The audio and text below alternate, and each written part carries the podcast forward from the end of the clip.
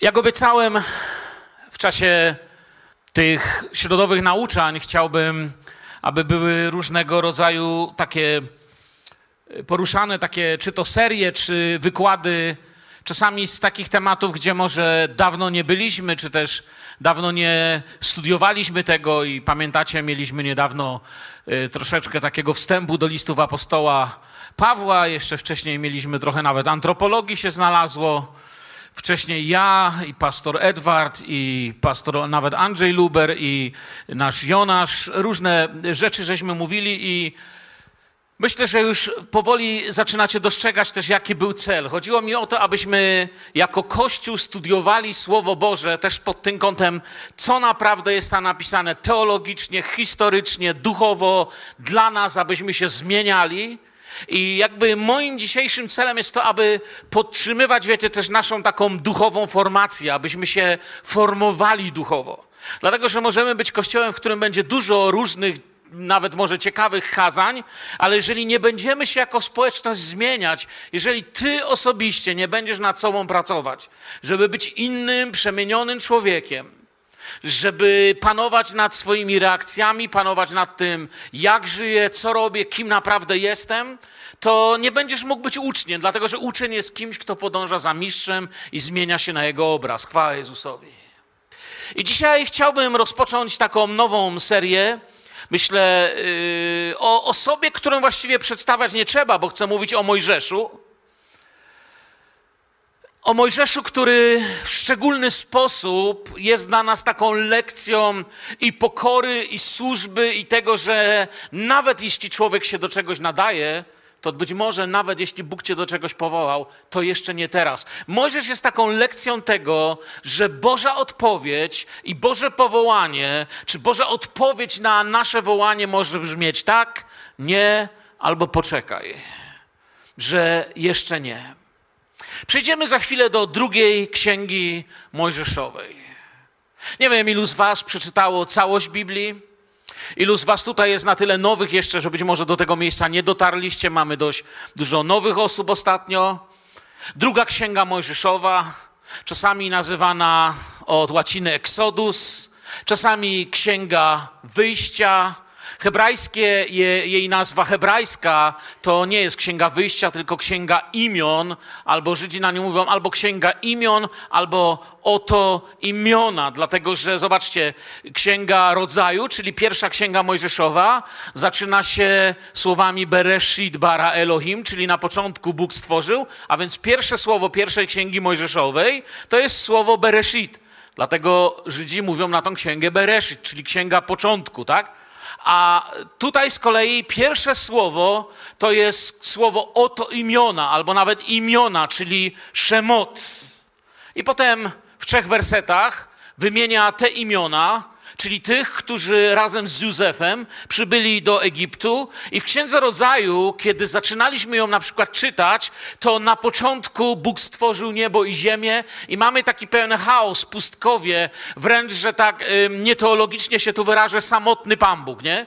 Oczywiście wiadomo, że nie jest samotny, ale tu już w drugiej księdze Mojżeszowej mamy ludzi, mamy pewne imiona, już jakiś naród idzie z Bogiem, już się ktoś ktoś kształtuje na jego podobieństwo, już się coś dzieje. Tutaj są ludzie i do Egiptu weszła ich garstka, czyli pierwsza księga Mojżeszowa, czyli księga rodzaju, kończy się tymi wymienionymi na początku drugiej księgi Mojżeszowej imionami. Ewentualnie one to jest powtórka, bo one są również wymienione w pierwszej księdze Mojżeszowej i wchodzi garstka Natomiast pod koniec Księgi Rodzaju, czy przepraszam, pod koniec Księgi Eksodus, czy przez, cały jej, yy, prze, przez całą Księgę Eksodus, tak powinienem był powiedzieć, mamy prawie dwa miliony ludzi już. Kiedy Izrael wyjdzie z Egiptu, to to są prawie dwa miliony ludzi.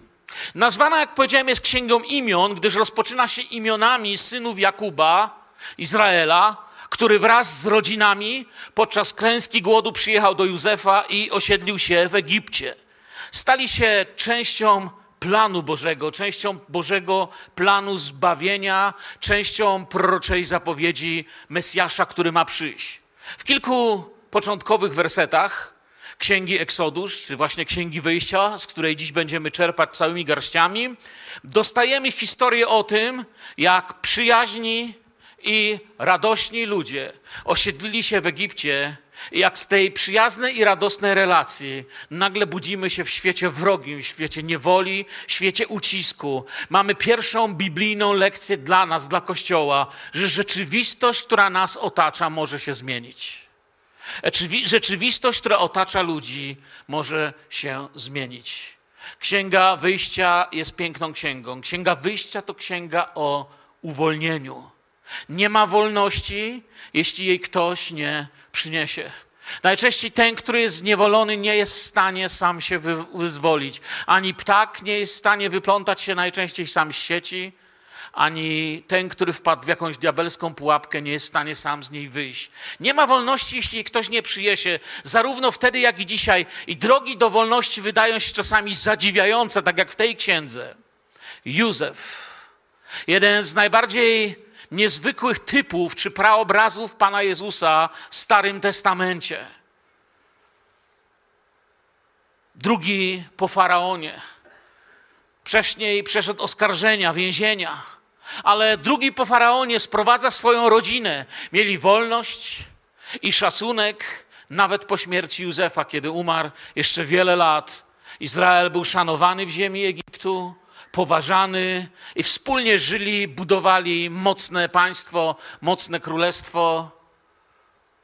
A co dalej, zobaczymy w miarę dzisiejszego nauczania. Chciałbym, byśmy teraz weszli do Słowa Bożego. Druga Księga Mojżeszowa, pierwszy rozdział, zaczynamy od pierwszego wersetu. Jak mówię, nie zajmujemy się dzisiaj studium Księgi Mojżeszowej, zajmujemy się samym Mojżeszem. Studium Księgi Mojżeszowej, to wiecie, to by było zadanie wow ale i tak przy samym Mojżeszu zobaczycie, jak wspaniała, ciekawa to jest postać. Oto imiona synów izraelskich, którzy z Jakubem przyszli do Egiptu. Każdy przybył ze swą rodziną. Ruben, Symeon, Lewi i Juda. Issachar, Zebulon i Benjamin. Dan i Naftali, Gad i Asher. Wszystkich potomków Jakuba było 70 osób. Józef zaś już był w Egipcie. Potem umarł Józef i wszyscy jego bracia i całe to pokolenie. A synowie izraelscy byli płodni i rozmnożyli się, i byli liczni i coraz bardziej potężnieli, tak że było ich pełno w całym kraju. Tymczasem rządy nad Egiptem objął nowy król, który nie znał Józefa. Rzekł do ludu swego: Oto lud izraelski stał się liczniejszy i potężniejszy od nas Postąpimy więc z nim mądrze, aby się nie mnożył, bo gdyby nas zaskoczyła wojna, mógłby także on przyłączyć się do naszych wrogów, walczyć przeciwko nam i ujść z kraju. Kończy się pierwsza księga Mojżeszowa, księga Genesis. Nad Egiptem zachodzi przepiękne słońce. Kto był w Egipcie, wie, jakie tam są przepiękne zachody, a komu była dany przywilej jeszcze nad Nilem je oglądać, tak jak nam było to dane z moją żoną. Przepiękna kraina. Nad Egiptem zachodzi słońce, powoli płynie Nil. Dwa narody żyją w zgodzie, budują domy, zakładają swoje rodziny, wychowują dzieci. I właściwie gdyby to był film o Józefie, to w tym miejscu pokazuje się napis koniec i myślimy sobie, lub nawet byłoby to napisane na ekranie, żyli długo i szczęśliwie, bo jest pięknie, Józef sprowadził rodzinę, ona się pomnaża, jak mówiłem nawet po śmierci Józefa wszystko jest dobrze. Ale oto obracamy następną kartkę i nic nie jest już takie samo. Wchodzimy do drugiej księgi Mojżeszowej, bo kończy się ta pierwsza, i nic już nie jest takie same. Minęło około 350 lat. To jest ta różnica między tymi dwoma księgami. Kiedy kończy się pierwsza księga Mojżeszowa, zaczyna się druga księga Mojżeszowa. To jest ten okres około 350 lat pomiędzy tymi dwoma kartkami naszej Biblii. I nagle budzimy się wstrząśnięci, ponieważ piękny sen się skończył. Budzimy się w absolutnym koszmarze, budzimy się w świecie, w którym nikt z nas nie chciałby żyć. Znajdujemy się w ziemi krwi, niedoli, płaczu i niewolnictwa. Słychać odgłosy pracy. Nie są już one przerywane wspólnymi rozmowami Egipcjan i Żydów. Słychać świst batów, jęk niewolników, i ta zmiana następuje gdzieś właśnie wtedy, kiedy w naszej Biblii pomiędzy pierwszą a drugą księgą mojżeszową mamy nasze puste kartki. Podoba mi się w tym wypadku nazwa Księga Wyjścia. Bo kolejną lekcją Księgi Wyjścia jest to, że Bóg mówi: Opowiem Wam historię z Księgi Wyjścia. Opowiem Wam o tym, że nigdy nie ma takiej sytuacji, z której by nie było wyjścia, bo ja jestem Bogiem wyjścia. Ja jestem Bogiem, który wyprowadza z problemów. Druga Mojżeszowa 1.11 ustanowiono przeto nad nim nadzorców pańszczyźnianych, nad nim znaczy nad Izraelem, nad narodem żydowskim, aby go gnębili ciężkimi robotami. Budowano wtedy dla Faraona miasta spichlerze, Pitom i Ramses. Nagle wydawałoby się, choć z może to z naszego punktu widzenia tak wygląda, ale historia się zmienia, zmienia się prawo, świat, w którym jeszcze wczoraj sąsiedzi wspólnie pracowali. Dzieci chodziły razem do szkoły, tak do szkoły, ponieważ w Egipcie była edukacja, było naprawdę rozwiniętym, nowoczesnym krajem na tamte czasy. Pozdrawiano się na ulicy i nagle ten świat się zmienia. Zwyczajny Żyd wraca z dziećmi do domu, prowadzi swoje dziecko za rączkę, ale sąsiad Egipcjanin patrzy jakoś inaczej. Coś się dzieje. Coś jest nie tak. Sąsiad patrzy inaczej, z coraz większą niechęcią. Któregoś dnia sąsiedzi egipscy przestają im odpowiadać nawet dzień dobry. Nie chcą już wpaść na obiad i przestali zapraszać do siebie. Powoli nadciągają takie czasy, że to, co się dzieje między ludźmi, nie było wtedy internetu, wiadomości, czy w naszym pojęciu prasy, oczywiście były przekazywane wiadomości, ale nie, nie w ten sposób, w którym my to dziś y, tutaj pojmujemy, ale ży bycie Żydem staje się problemem. Jest nim coraz trudniej być. Powoli nie tylko coraz mniej im wolno, Coraz więcej mają zakazów w Egipcie, ale powoli są zapędzani do pracy, coraz częściej pracują bez wypłat, bez wynagrodzenia, coraz częściej jest im zabierany majątek, wyznaczani są zarządcy, jest nad nimi roztoczona potężna kontrola i odebrana jest im wolność. I zarządcy, którzy się pojawiają, są jakby zapowiedzią tego, co czeka Izrael jeszcze przez wieki historii. To tacy pra-esesmani Ludzie bez litości, ludzie, którzy postanawiają pognębić i zniszczyć ten naród, bo ktoś im mówił, że zbyt silny sąsiad to niebezpieczny sąsiad, zbyt szczęśliwy sąsiad to niebezpieczny sąsiad. Ktoś im mówił, że teraz już nie jesteśmy my, ale teraz jestem ja i wy. Teraz są my, teraz jesteśmy my i są oni. Druga księga Mojżeszowa mówi, że to pomimo wszystkiego nie wstrzymuje tego, że Izrael jest błogosławiony i nadal się rozmnaża, powiększa się. Bóg błogosławi nadal swój naród. I druga Mojżeszowa 1,12 mówi, lecz im bardziej go gnębili, tym więcej się rozmnażał i rozrastał i bano się synów izraelskich. Bóg dotrzymywał obietnicy. Izrael się pomnażał i to też staje się przyczyną jeszcze większych problemów. Mniej więcej w czasie, kiedy rozpoczynają się te prześladowania, czy zaczyna się ta niechęć w nich uderzać, jest ich już około miliona siedemset, plus minus, być może nawet milion osiemset. Pojawia się również, jak już powiedziałem wcześniej, czy czytałem, przepraszam, wcześniej, nowy faraon. Nie ma przeżyć i doświadczeń poprzednika. Nie podoba mu się, że jest obcy naród na jego ziemi i sytuacja zaczyna się pogarszać jeszcze bardziej. Z ciepłego przyjęcia Egipt zamienia się w rozgrzany piec. Kiedy to czytałem, przypominałem sobie krematoria Auschwitz, Birkenau i Treblinki. Przypominało mi się to, czego świadkiem były pokolenia, które jeszcze stykały się przecież z nami, naszych babci i czasami rodziców. Nawet Bóg zaczyna Egipt nazywać wtedy już piecem. Nie ziemią słońca, dostatku. W piątej Mojżeszowej 4:20 możemy sobie przeczytać, jak Bóg nazywa tą ziemię, lecz was zabrał Pan i wyprowadził z żelaznego pieca z Egiptu, abyście byli mu jego własnym ludem, jak to jest dzisiaj. Nawet Bóg tak zaczął postrzegać to, co się dzieje. Gdzie jesteśmy, może jakieś tło bym tutaj dał. W czasach Józefa u władzy jest tak zwana 17 dynastia faraonów.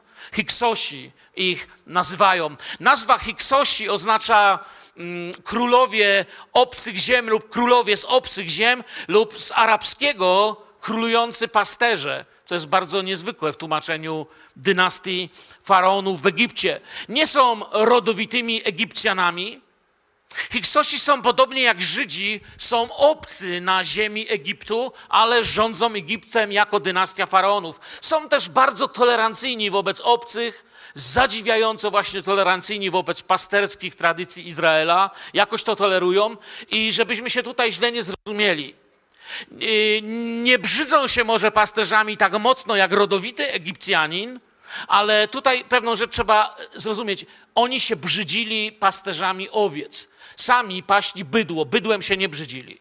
Dla nich najniższą kastą społeczną i rodzajem takiego obrzydzenia, już takiej, wiecie, takiego, takiego marginesu robotników, niewolników, to byli właśnie pasterze owiec. Ci są troszeczkę inni, mają troszkę więcej tolerancji, ale też nie wybielajmy ich za bardzo. To jest taka ciekawostka tutaj. Natomiast kiedy kończy się 17 dynastia, Ostatni faraon XVII dynastii na przykład, to jest właśnie ów faraon, na pewno wszyscy słyszeliście nieraz, jak potężne rydwany miał Egipt, prawda? Armie Egiptu sunęły z potężnej jazdy. Gdybyśmy mówili współczesnym językiem, to byśmy dzisiaj to, co kiedyś było rydwanem, nazywa się broń pancerna. Czyli dziś byśmy powiedzieli, że mieli dużo czołgów, nie? Wtedy nie było oczywiście czołgów, były rydwany, ale to właśnie rydwany Egiptu należały do tych ciężkich, opancerzonych, tych, które potrafiły rozbić przeciwnika, rozbić front to właśnie ostatni faraon, ten, który był ostatnim z 17 i miała nastąpić 18, zresztą ten, który był w 18 pierwszym był jego bratem, ale o tym zaraz, on je wymyślił, to tak na marginesie też jako ciekawostka.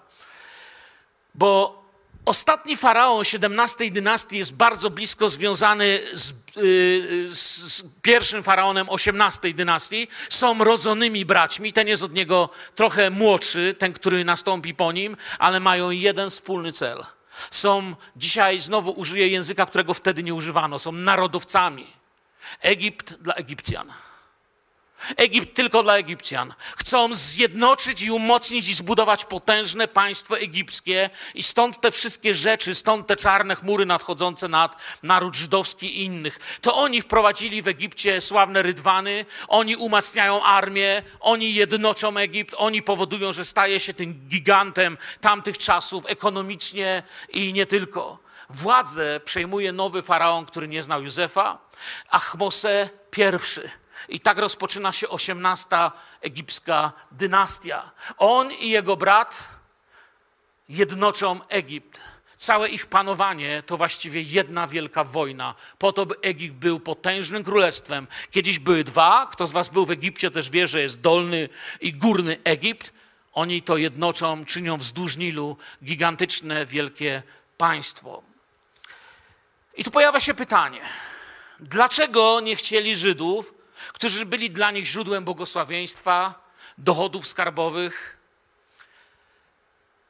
Nie sprawiali problemów, pracowali, płacili całkiem niezłe podatki, sprowadzali błogosławieństwo i dobrobyt dla swojego państwa.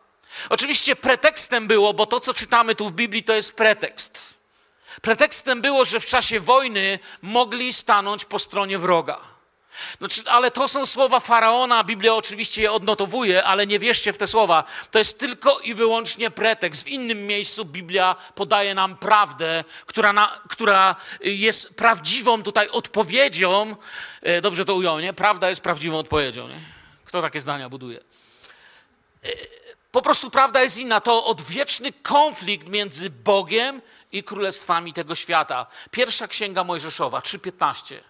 To jest definicja tego, co się dzieje. I ustanowię nieprzyjaźń między tobą a kobietą, między twoim potomstwem a jej potomstwem. Ono zdepcze ci głowę, a ty ukąsisz je w piętę. To jest odwieczna prawda dotycząca duchowej wojny, dotycząca rzeczywistości tego świata i duchowej rzeczywistości Bożych dzieci, duchowej rzeczywistości tych, którzy wierzyli w królestwo, którego dziś nie widać, ale które nadchodzi. Żaden naród, jak wiemy, tyle nie cierpiał, co Żydzi. Każda cywilizacja jednak, która ich prześladowała, wpadała w przekleństwo ponieważ jest to Boży naród. I nieodwołalne Boże Słowo brzmiało w pierwszej księdze Mojżeszowej 12:3 i będę błogosławił błogosławiącym Tobie, a przeklinających Cię przeklinać będę i będą w Tobie błogosławione wszystkie plemiona ziemi. A więc kto przeklinał Izrael? Ten był przeklęty w oczach Bożych. A w naszą rzeczywistość warto jeszcze dodać słowa, że w Chrystusie, nie wiem czy wiecie, ale wszystkie przykazania poprzeczka poszła w górę, nie w dół, wiecie o tym? Napisano, nie będziesz cudzołożył, ale choćbyś spojrzał i w sercu swoim już cudzołożyłeś. Pamiętacie, poprzeczka w górę czy w dół? W górę, nie? Napisano, że nie będziesz zabijał, a ja wam powiadam, że nawet się gniewasz. Poprzeczka w dół czy w górę? Będziesz miłował Boga i będziesz miłował kogo? Żyda? Swojego bliźniego. A więc jest bardzo ważne, że te wersety musimy czytać w świetle Nowego Testamentu, że dzisiaj nie wystarczy, że chodzisz do kościoła i błogosławisz Izrael. To jest piękne, że to robisz, ja też to robię. Ale pamiętaj, że jako uczeń Jezusa jesteś powołany do miłowania i do błogosławienia każdego człowieka, który jest Twoim bliźnim. A Twoim bliźnim jest każdy człowiek, o którym myślał i za którego na krzyżu umierał Pan Jezus Chrystus. Amen. Żeby to było jasne tutaj u nas. Wracam do narodu żydowskiego czy Bożego. Na Żydów przyszły straszne czasy wtedy. Naród wszedł w taki, jak już mówiłem, czas prześladowań ciemności. Druga księga Mojżeszowa 1, 13, 14. Czytamy dalej. Egipcjanie zmuszali Izraelitów do ciężkich robót. A więc, jak już powiedziałem, z innych zapisów historycznych wiemy, że nikt im już nie płacił. Pracowali tylko za miskę jedzenia, a i tego często za karę nie dostawali. Normy się coraz bardziej podnosiły, o czym powiem więcej, dużo więcej w przyszłej części, jeśli Bóg da dożyć i spotkamy się za tydzień. I czternasty werset i uprzykrzali im życie uciążliwą robotą w glinie i przy cegłach i różną pracą na polu. Wszystkie te prace wykonywali pod przymusem. Słuchajcie, bawić się na tym złącu w tej glinie, myśmy spróbowali, nie Gosia? Gosia lepszą cegłę ulepiła niż ja. Wiadomo, kto bardziej zdolny. Ale to na następnym wykładzie pokażę wam, jak wyglądał taki proces, jak te cegły wyglądały i tak dalej. Boże błogosławieństwo nie odwróciło się jednak od Bożego narodu i to wywołało wściekłość zarządców. Teraz już odsłonili twarz, teraz wyraźnie byli wrogami, teraz wyraźnie trwały prześladowania, a tutaj Izrael dalej rośnie, jak nam mówi Słowo Boże. Ten wzrost, to błogosławieństwo się nie zatrzymuje. Pomimo tego, że są ścigani do roboty od świtu do zmierzchu, pomimo tego, że zabiera się im ich sabat i ich święta, y, czy sabat, wtedy nie obchodzili sabatu w tym pojęciu, jak teraz, mam na myśli ich odpoczynek. Pomimo tego, że zabiera się im wszystko, oni nadal się pomnażają. I trzecia Mojżeszowa, 1, 15, 22 opowiada nam historię dalej. Co się dzieje? No bo jak mówię, zabrano im wszystko, nawet ich odpoczynek, nawet ich rodzinę, ich czas, ich majątki. Wtedy król egipski rzekł do położnych hebrajskich, 15-22 czytamy, z których jedna nazywała się Shifra, a druga Puła, mówiąc, gdy będziecie przy porodach niewiast hebrajskich, uważajcie, co się rodzi. Jeżeli rodzi się chłopiec, zabijcie go, a jeżeli dziewczynka, niech zostanie przy życiu. Lecz położne bały się Boga i nie czyniły tak, jak im nakazał król egipski, ale pozostawiły chłopców przy życiu. Wtedy król egipski wezwał położne i rzekł do nich: Czemuście to uczyniły i pozostawiły przy życiu także chłopców? Położne odpowiedziały faraonowi: Kobiety hebrajskie nie są takie jak kobiety egipskie. Są one tak żywotne, że rodzą wcześniej niż przyjdzie do nich położna. A Bóg nagradzał te położne dobrym powodzeniem, Lud zaś rozmnażał się i potężniał, a ponieważ położne bały się Boga, obdarzył je rodzinami. Wtedy faraon nakazał całemu swemu ludowi: Każdego chłopca, który się urodzi u Hebrajczyków, wrzućcie do Nilu, a każdą dziewczynkę pozostawcie przy życiu. Znowu dokręca się śruba. Prześladowania tym razem uderzają w potężny sposób w Boży naród. Skoro zawiodły położne, i hebrajska, oczywiście mogę powiedzieć w cudzysłowie, hebrajska służba zdrowia nie zamierzała zabijać dzieci, to faraon wpada na pomysł, niech wszyscy Egipcjanie ich kontrolują.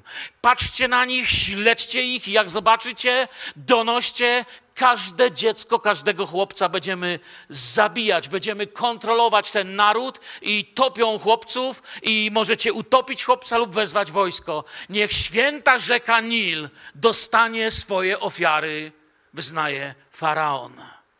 Bo plan był prosty w jego głowie. Zabić chłopców, dziewczynki zmusić do wyjścia za mąż za egipskich niewolników i kilka lat i naród zniknie po prostu rozpłynie się. Tyle tylko, że Bóg obiecał coś innego. Zatrzymałem się w domu nad tym i rozmyślałem nad tym, przez co szli. Myślę, że to samo słowo ciśnie się Wam na myśl. To słowo brzmi Holokaust. Holokaust z greki holokaustos, czyli całopalenie lub ofiarna, ofiara całopalenia. Z łaciny też oznacza spalenie w całości, co tu akurat nie miało miejsca, może w tym dosłownym sensie. Pasuje tu też hebrajskie słowo, które Żydzi używają dużo częściej niż słowo holokaust, a mianowicie słowo shoah, czyli oznacza ono całkowite zniszczenie, coś, co prowadzi do całkowitej zagłady narodu, do jego wyniszczenia. Wiecie, scenariusz Holokaustu wtedy i później, czy w czasach faraona, czy w czasach Hitlera, czy gdzieś pomiędzy w czasach różnych antychrystów był zawsze taki sam. Najpierw napełnić trzeba serca ludzi nienawiścią, bo bez tego nie da się przeprowadzić na żadnym narodzie kary śmierci czy, czy wyroku śmierci. Wmawianie ludziom, że od tego, czy zrobią jakieś świństwo wbrew sobie, zależy ich los, ich dzieci i cała przyszłość. Zabijcie ich, bo jak nie wy ich, to oni przyjdą do was. Zawsze ta sama diabelska śpiewka. Następnie zniewolenie, odsunięcie od społeczeństwa, naznaczenie. Tamtych naznaczono niewolnictwem, uczyniono z nich niewolników i mieli być niewolnikami tych 30, od 33 do 44, nawet 5 roku oznaczano żółtymi gwiazdami Dawida i tak dalej, i tak dalej. Moglibyśmy opowiadać. Odsunięcie od społeczeństwa, oddzielenie, a potem eksterminacja, w tym wypadku na razie niemowląt. I powiem tak, nie wiem dokąd by to doszło, gdyby nie powołanie Mojżesza, bo to by się oczywiście pogłębiało. Zawsze tak w historii było. I w tych złych czasach dwoje ludzi, dwoje młodych, zakochanych ludzi planuje wspólne życie, mają już dwójkę dzieci. Mają starszą córeczkę, która nazywa się Miriam, a po jakimś czasie rodzi się jej chłopczyk i nazywa się Aaron. Potem w rodzinie na świat ma przyjść trzecie dziecko, ale rodzi się w bardzo złych czasach, kiedy chłopcu urodzić się nie wolno i nie wypada. Owa rodzina właśnie w tamtym czasie żyje w Egipcie. Mówi nam o tym druga Mojżeszowa 6:20. Amram pojął za żonę Jehebet, ciotkę swoją, ta zaś urodziła mu Aarona i Mojżesza. Duch Święty mówi nam o nich w Nowym Testamencie dodaje parę słów na temat tej rodziny. Przez wiarę był Mojżesz, w Hebrajczyków 11:23. Przez wiarę był Mojżesz po narodzeniu ukrywany przez rodziców swoich w ciągu trzech miesięcy, ponieważ widzieli, iż dziecię było śliczne i nie ulękli się rozkazu królewskiego. Jak wam powiedziałem, mój wykład podzieliłem na trzy części. Trzy razy po 40 lat. Dziś omawiam pierwszą czterdziestkę pierwsze 40 lat życia Mojżesza. Rodzi się Mojżesz, ale zwróćcie uwagę, ciekawa rzecz. Coś dziwnego się dzieje, zawsze w rodzinie żydowskiej było inaczej. Rodzi się Mojżesz, ale nie otrzymuje imienia z wrażenia, być może z paniki, ukrywając, nazywając go chłopczykiem, dziecięciem. Nie ma właściwie żadnego imienia. W tamtym czasie, jak już wcześniej powiedziałem, mieli już dwójkę dzieci, one miały imiona Miriam, Aaron, ale niezwykły mały chłopiec rodzi się w ten trudny czas i od pierwszego dnia żyje nielegalnie na świecie. Dzieła apostolskie w 7:20 powiadają nam, w tym czasie narodził się Mojżesz który był miły Bogu, przez trzy miesiące chowano go w domu ojca. Ja wierzę, że tajemnicą jego przeżycia jest to miły komu? Bogu. Jedno spojrzenie nieżyczliwego sąsiada mogło zmienić wszystko. Jochebed, posłuszna prawu faraona, po trzech miesiącach ciężkiego ukrywania, ryzykując własnym życiem i życiem niemowlęcia, kładzie dziecko do wody w specjalnie zrobionej, wiecie, takiej, mm, to, to było, można by było tu użyć słowa arka. To było zbudowane podobnie, jak będzie zbudowana arka, w takim specjalnym koszu, pojemniku, ale to nie był taki o sobie zwykły kosz. O samym tym koszu można by dużo mówić, no ale nie mam tyle czasu. W każdym razie kładzie go do wody nie tak jak chce faraon, ale właśnie w tej koszyku, który jest takim symbolem pewnej arki. Bóg objawia nam, że według niego to była wiara. W takie dni ta wiara działa, w takie dni ta wiara nie zawodzi. Bóg chce pouczać swój naród i powiedzieć do mnie i do ciebie: Posłuchaj, w takie dni Twoja wiara działa, w takie dni ona działa, nie zawodzi. Bóg i tym razem będzie miał wszystko na swoim miejscu. Panie, ale jak może być wszystko na swoim miejscu? W Nilu, w tym, tej ciemności, w tych prześladowaniach, w dalekim pałacu w ten sam rozpaczliwy dzień, kiedy matka z sercem, które trzyma się w całości tylko dzięki wierze, co nam objawia Duch Święty, w pewnym pałacu troszeczkę dalej budzi się pewna księżniczka. Zbiera orszak, bo ma chęć, być może kaprys, nie wiem, iść pomodlić się nad Nil, wykąpać się, ale to nie była kąpiel w sensie higieny naszej. Nie jest to kąpiel dla czystości, był to jej akt modlitewny, żebyśmy jasno zrozumieli, co robi. Takie jak ona nie szły się umyć nad rzekę. Ją myli niewolnicy.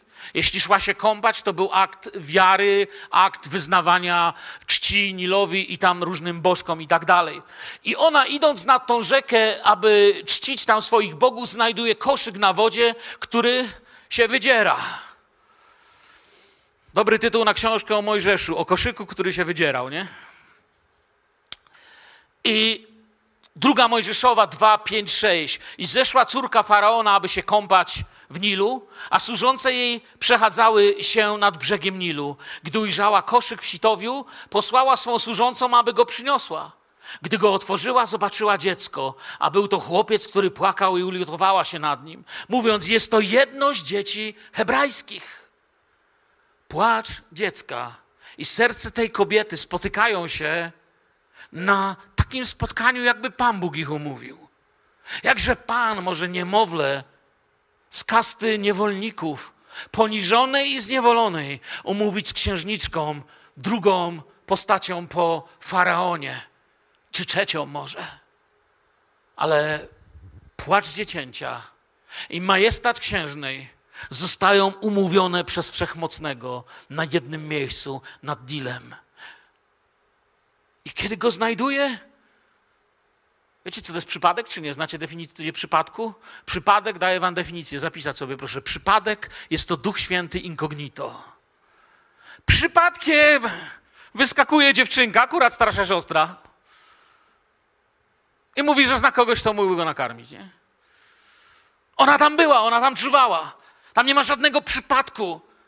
Przypadkiem z krzaków wyskakuje starsza siostra i mówi: Znam opiekunkę, to przyprowadź. E, oto opiekunka. Opiekunka od razu miała wolne, przyszła od razu, nie?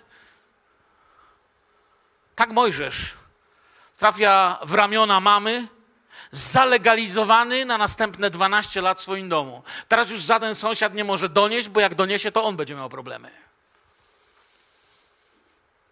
Gdzie czasami donosicielstwo jednej osoby może sprawić problemy jej. Także zawsze tak było, że donosiciel, jeśli nie wiedział, kto jest czyim faworytem, to mógł sobie sam zrobić problemy. Wiecie o tym, nie?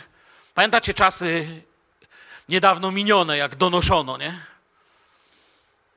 Zawsze moja ulubiona anegdota o donoszeniu, nie wiem, czy wam już opowiadałem, czy nie, to jest kiedy Marszałek Żukow wyszedł z gabinetu Stalina i szedł korytarzem komitetu partii i klnął pod nosem i mówi dureń wąsaty, baran wąsaty, idiota wąsaty i ubliża, a urzędnik KGB się wysunął z za rogu i mówi towarzyszu Żukow, ja słyszałem wszystko. Chyba wrócimy do gabinetu towarzysza Stalina i porozmawiamy. Żukow mówi, wracamy. Wracają do Stalina. Stalin mówi, co się stało? Mówi Stalin, co sluczyło się? No powtórzcie, towarzyszu Żukow, co mówiliście po wyjściu z gabinetu od towarzysza Stalina? A mówili, mówiłem pod nosem, wąsaty dureń. Stalin tak patrzy na Żukowa i mówi, kogo mieliście na myśli? Żukow mówi, ja Hitlera, a potem patrzy na tego oficera, a wy kogo? Mhm. Donoszenie. Ale wracam do Mojżesza, nie? Zalegalizowany na następne 12 lat. Dziecko z nad przepaści śmierci wchodzi w realność Bożego życia. Z nędzy ukrywanego niemowlaka na drogę do bogactwa i władzy, naprawdę do bogactwa i władzy. Druga Mojżeszowa 2, 9, 10. I rzekła do niej córka faraona – zabierz to dziecko i wykarmi je. A ja dam ci należną zapłatę. Wzięła więc kobieta dziecko i wykarmiła je. A gdy dziecko podrosło, przyprowadziła je do córki faraona. Ta zaśmiała go za syna i nazwała go Mojżesz, mówiąc: Wyciągłam go z wody. Wyciągnęłam, przepraszam, go z wody. Imię Mojżesz nadała mu córka faraona, zwróćcie uwagę. To ona dała mu imię, ale Bóg je akceptuje i nie zmienia. I znów dziwny przypadek, bo w języku Egiptu, w tamtym staroegipskim, Mojżesz to syn lub narodzony, a po hebrajsku brzmi to tak, jakby ktoś powiedział wyciągnięty czy wydobyty, w domyśle z wody. Między wersetami mija 40 lat. Mojżesz, Mojżesza obsługuje najlepsza służba.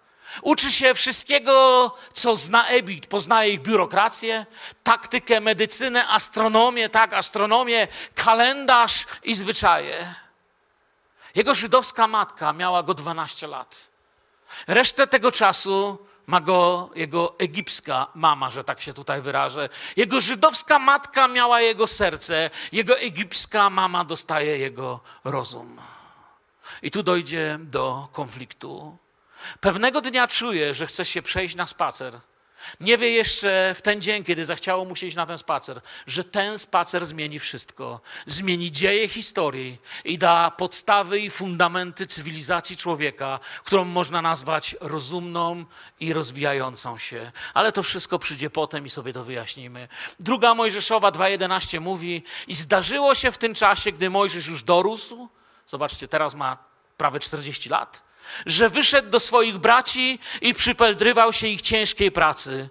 Zobaczył też pewnego Egipcjanina, który bił Hebrajczyka, jednego z jego rodaków. Coś tu jest ważne, byśmy zrozumieli.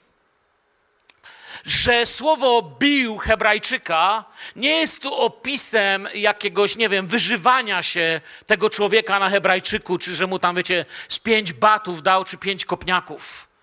Kiedy w ten sposób jest opisywane bicie niewolnika, to jest to wykonanie przykładnej dla innych niewolników egzekucji przez pobicie na śmierć. I znów mi się to kojarzy z obrazkami, o których wspominają ci, co przeżyli Auschwitz. Ten człowiek jak SS-man, on go bije, aż ten przestanie oddychać. To był ten rodzaj bicia. I Nowy Testament daje nam jeszcze głębszy wgląd w to, co się tutaj dzieje. Dzieje apostolskie 7, 23, 25. A kiedy skończył 40 lat, gdzie ja powiedziałem, że miał prawie 40 lat, ale Pan Bóg mnie teraz poprawił. Stało się potrzebą jego serca odwiedzić braci swoich synów Izraela. I ujrzawszy jednego, którego krzywdzono, ujął się za nim, pomścił krzywdzonego i zabił Egipcjanina. Sądził zaś, że bracia zrozumieją, iż Bóg przez jego ręce daje im wybawienie, ale oni nie zrozumieli. Czy Mojżesz się wtedy nie nadawał do tego, co zaczął robić? Przecież po ludzku myśląc, jak najbardziej się nadawał. Ma cztery dychy na karku, czyli chłop jak trzeba Mało tego, nie powiedziałem o tym dzisiaj, ale czytając pewne historyczne materiały, poprowadził już do 40 roku życia w imieniu Egiptu kilka zwycięskich bitew. Miał szacunek. To był wojownik, książę, to wiecie, to nie był jakiś tam mm, książulko, co siedział sobie gdzieś wygodnie. Miał ogromny szacunek i wszystko, co najlepsze. Czy się wtedy nadawał? Oczywiście, że się nadawał. Mówimy Przynajmniej po ludzku patrząc jak najbardziej. Coś jednak jest problemem. Myślimy, no problemem jest to, że zabił Egipcjanina. Nie, właśnie nie. Gdy się przyjrzymy bliżej, okazuje się, że zabity Egipcjanin nie jest tutaj problemem. Jeszcze dużo ludzi zginie. Zagi zabity Egipcjanin nie jest problemem. Zabity Egipcjanin objawia tylko to, co problemem jest. Problemem jest niegotowy naród, który donosi jeden na drugiego i nie rozumie tego, co się dzieje, i niegotowy całkowicie, aby to zrozumieć i przyjąć Mojżesz. Ktoś na niego doniósł, a on musiał uciekać. To mogło zniszczyć każdego człowieka. Wyobrażam sobie, co czuł, kiedy uciekał z Egiptu, wiedząc, że jeszcze wczoraj spał w łóżku, które było obsługiwane przez służbę. Samo się ścieliło, śniadanie się samo przynosiło. A teraz ucieka nie wiadomo gdzie. Dzieje apostolskie 7:22 mówią nam, kim był w tym czasie. Wdrożono też Mojżesza we wszelką mądrość Egipcjan, a był dzielny tak w słowach, jak i w czynach. Czyli tłumacząc to po naszemu, ma wszelką mądrość tamtych czasów, umie chłopisko mówić i wie, co robić. A jednak nie był gotowy. I jak mówię, nie Egipcjanin zabity był problemem, a niegotowość narodu ich niegotowość ich serca do tego, co Bóg miał dla nich, nasza niegotowość na wolność, która przychodzi w nasze życie. Czasem w nasze życie przynosi, przychodzić, Bóg chce dawać wolność, a my się gniewamy. Miałem w życiu mentorów, którzy do mnie mówili, tak, moja żona jest mi świadkiem, że obrażałem się, gniewałem się na nich, mówili do mnie bardzo twardo. Ale gdzieś wracałem do domu i czułem, że to jest Boży czas, żeby Bóg zmienił moje życie i używał tych ludzi. Ci nie byli gotowi. Każdy z nas musi do tego dorosnąć. Ja i wy dorastamy, uczymy się czegoś. Duchowa formacja, powiedziałem dzisiaj. Formujemy się w kimś, dojrzewamy do czegoś. To, z czym to bycie, my kojarzymy Mojżesza. Kiedy mówię Mojżesz, to kojarzymy go z tym Mojżeszem, który ma już 80 lat. Nie urodził się tak powoli zbliżając się do końca, nie urodził się tak, przeszedł drogę, którą uczyniła z niego tego Mojżesza, o którym wy myślicie teraz i ja, bo to nie był ten, o którym dziś opowiadam, nie? Doktor D.L. Moody mawiał o życiu Mojżesza tak. 40 lat myślał, że jest kimś. 40 lat uważał się za nikogo. 40 lat oglądał, co Bóg może z takim człowiekiem zrobić. Ja opowiedziałem o tym pierwszym punkcie. 40 lat na złotych krzesłach faraona. Obsługiwany przez najlepszą służbę, nauczany przez najlepszych nauczycieli. Zbliża się 40 lat pustyni, ciężkiej charówy, surowego życia. Pierwsze 40 lat życia Mojżesza można nazwać karierą, bo to jest naprawdę kariera. Od dziecka ukrytego przez wystraszoną i wynędzniałą mamę do następcy tronu. Od nędzy do milionera i teraz od milionera do bezdomnego. Bóg nie zadowoli się teorią w Twoim ani moim życiu. Kiedyś mój mentor bardzo mocno napomniał mnie za moją głupotę. Ja się wtedy pogniewałem na niego, powiedziałem, wiesz co, więcej w ogóle do ciebie nie przyjdę, mam cię potąd powyżej uszu i widzę, co ty chcesz powiedzieć. Tylko taki łagodny jesteś, coś mi się stało, zaraz mi zwracasz uwagę. Ale to on mnie nauczył żyć w tamtym czasie. Ale nigdy nie zapomnę jego słów. Mówi, chcesz to sobie iść, nie chcesz, chcesz to zostań. Mówi mi wszystko jedno. Ale wiem jedno. Ty za bardzo kochasz Boga, żeby się na mnie pogniewać. Ty tu wrócisz jutro. Ale skąd wiesz, mam cię powyżej uszu? Wiem, ty Boga kochasz, to nieważne kim ja jestem. I wiesz, gdzie jest prawda. Na drugi dzień wróciłem do niego. O. Bóg nie zadowoli się teorią w naszym życiu. Mojżesz, znany nam z postów, dni spędzonych przed Panem, tu jeszcze nie jest nikim takim. Tu już jest powołany i wybrany, ale to dopiero przyszłość. Powołanie będzie spotkaniem przy ognistym krzewie. Nie jedynie chęcią i poczuciem, że się nadaje, ale prawdziwym spotkaniem z Bogiem. Potrzebna jest relacja, która użyje naszych umiejętności, a nie nasze umiejętności, które użyją Boga.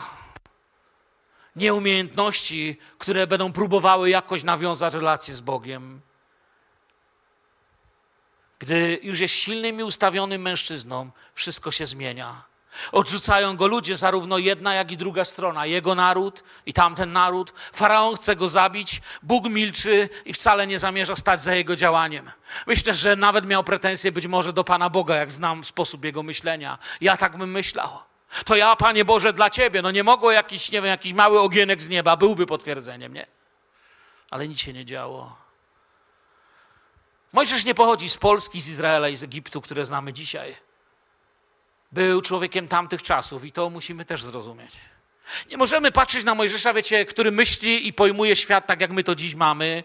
Czasy, okoliczności, mentalność, zmieniają się ludzie, ale ta lekcja, która jest dzisiaj tutaj, nie jest taka, że Mojżesz jest taki sam, jak my dzisiaj, bo ludzie się zmieniają i ziemskie królestwa przemijają. To nie o tym jest lekcja. Lekcja jest o tym, że nasz Bóg się nie zmienia i jest Bogiem wiernym.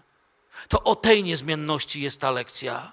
Nasz błąd w studiowaniu życia ludzi tamtych czasów polega na tym, że myślimy, że są tacy jak my, ale Bóg się zmienił i ludzie mówią, wiesz, no tamten rozgniewany Bóg Starego Testamentu i ten miły, fajny Bóg Nowego Testamentu. To jest w ogóle chore podejście do Pana Boga. Nie ma takiego rozróżnienia. Jest dokładnie na odwrót. Bóg się nie zmienia, my się zmieniamy. Modlitwa nie zmienia Boga, modlitwa zmienia nas. Lekcja Jego życia dla nas ma cel, nie jest rozrywkowa. Uwierzyć Bogu, by mógł nas używać. I w tym miejscu dzisiaj się zatrzymamy. Zobaczył Egipcjanina, bijącego Hebrajczyka. Wiecie, co to znaczy? Zobaczył Egipcjanina bijącego Hebrajczyka. Za chwilę ten jeden krok, który uczyni w kierunku tych dwóch bijących się mężczyzn, przekroczy linię, która zmieni wszystko która zmieni rozdział jego życia. Przekroczy linię za i do tyłu nie będzie już powrotu wstecz. Bóg nie będzie zaskoczony, co to się narobiło. Bóg nie powie, ale się narobiło, czujecie? Nie było czegoś takiego przed Bożym tronem. Bóg nie był zdziwiony, patrząc na Mojżesza, który ucieka, faraona, który się wścieka i naród, który jest kompletnie niegotowy, żeby przyjąć to, co Mojżesz dla nich miał. Bóg w tym czasie nie siedział na tronie, uhu, a miał, nie, długo, długo do tego, zanim Mojżesz i to wszystko się stało, Bóg siedział ze swoim przyjacielem Abrahamem. I wiecie, co powiedział do Abrahama? Powiedział, widzę, widzę ciemność na horyzoncie. A dokładnie powiedział to tak, pierwsza Mojżeszowa 15, 13, 14. I rzekł do Abrahama, wiedz dobrze, że potomstwo Twoje przybywać będzie jako przychodnie w ziemi, która do nich należeć nie będzie. I będą tam niewolnikami i będą ich ciemiężyć przez 400 lat. Lecz ja także sądzić będę naród, któremu jako niewolnicy służyć będą, a potem wyjdą z wielkim dobytkiem. Bóg spogląda i mówi: No to Mojżesz, przechodzimy z przedszkola do pierwszej klasy. Teraz nauczę cię czytać i pisać po mojemu. Gdyby cię ktoś spytał, o czym dzisiaj u was w kościele mówili? Wiesz co odpowiedzieć? Mój Pan jest Bogiem mojego życia, nie zmienia się. Dzisiaj mówiliśmy o tym, że ja się zmieniam, że nie zawsze jestem w miejscu, które mi się podoba, ale mój Pan wczoraj, dziś ten sam i na wieki. Oddajmy cześć i chwałę Bogu. Amen.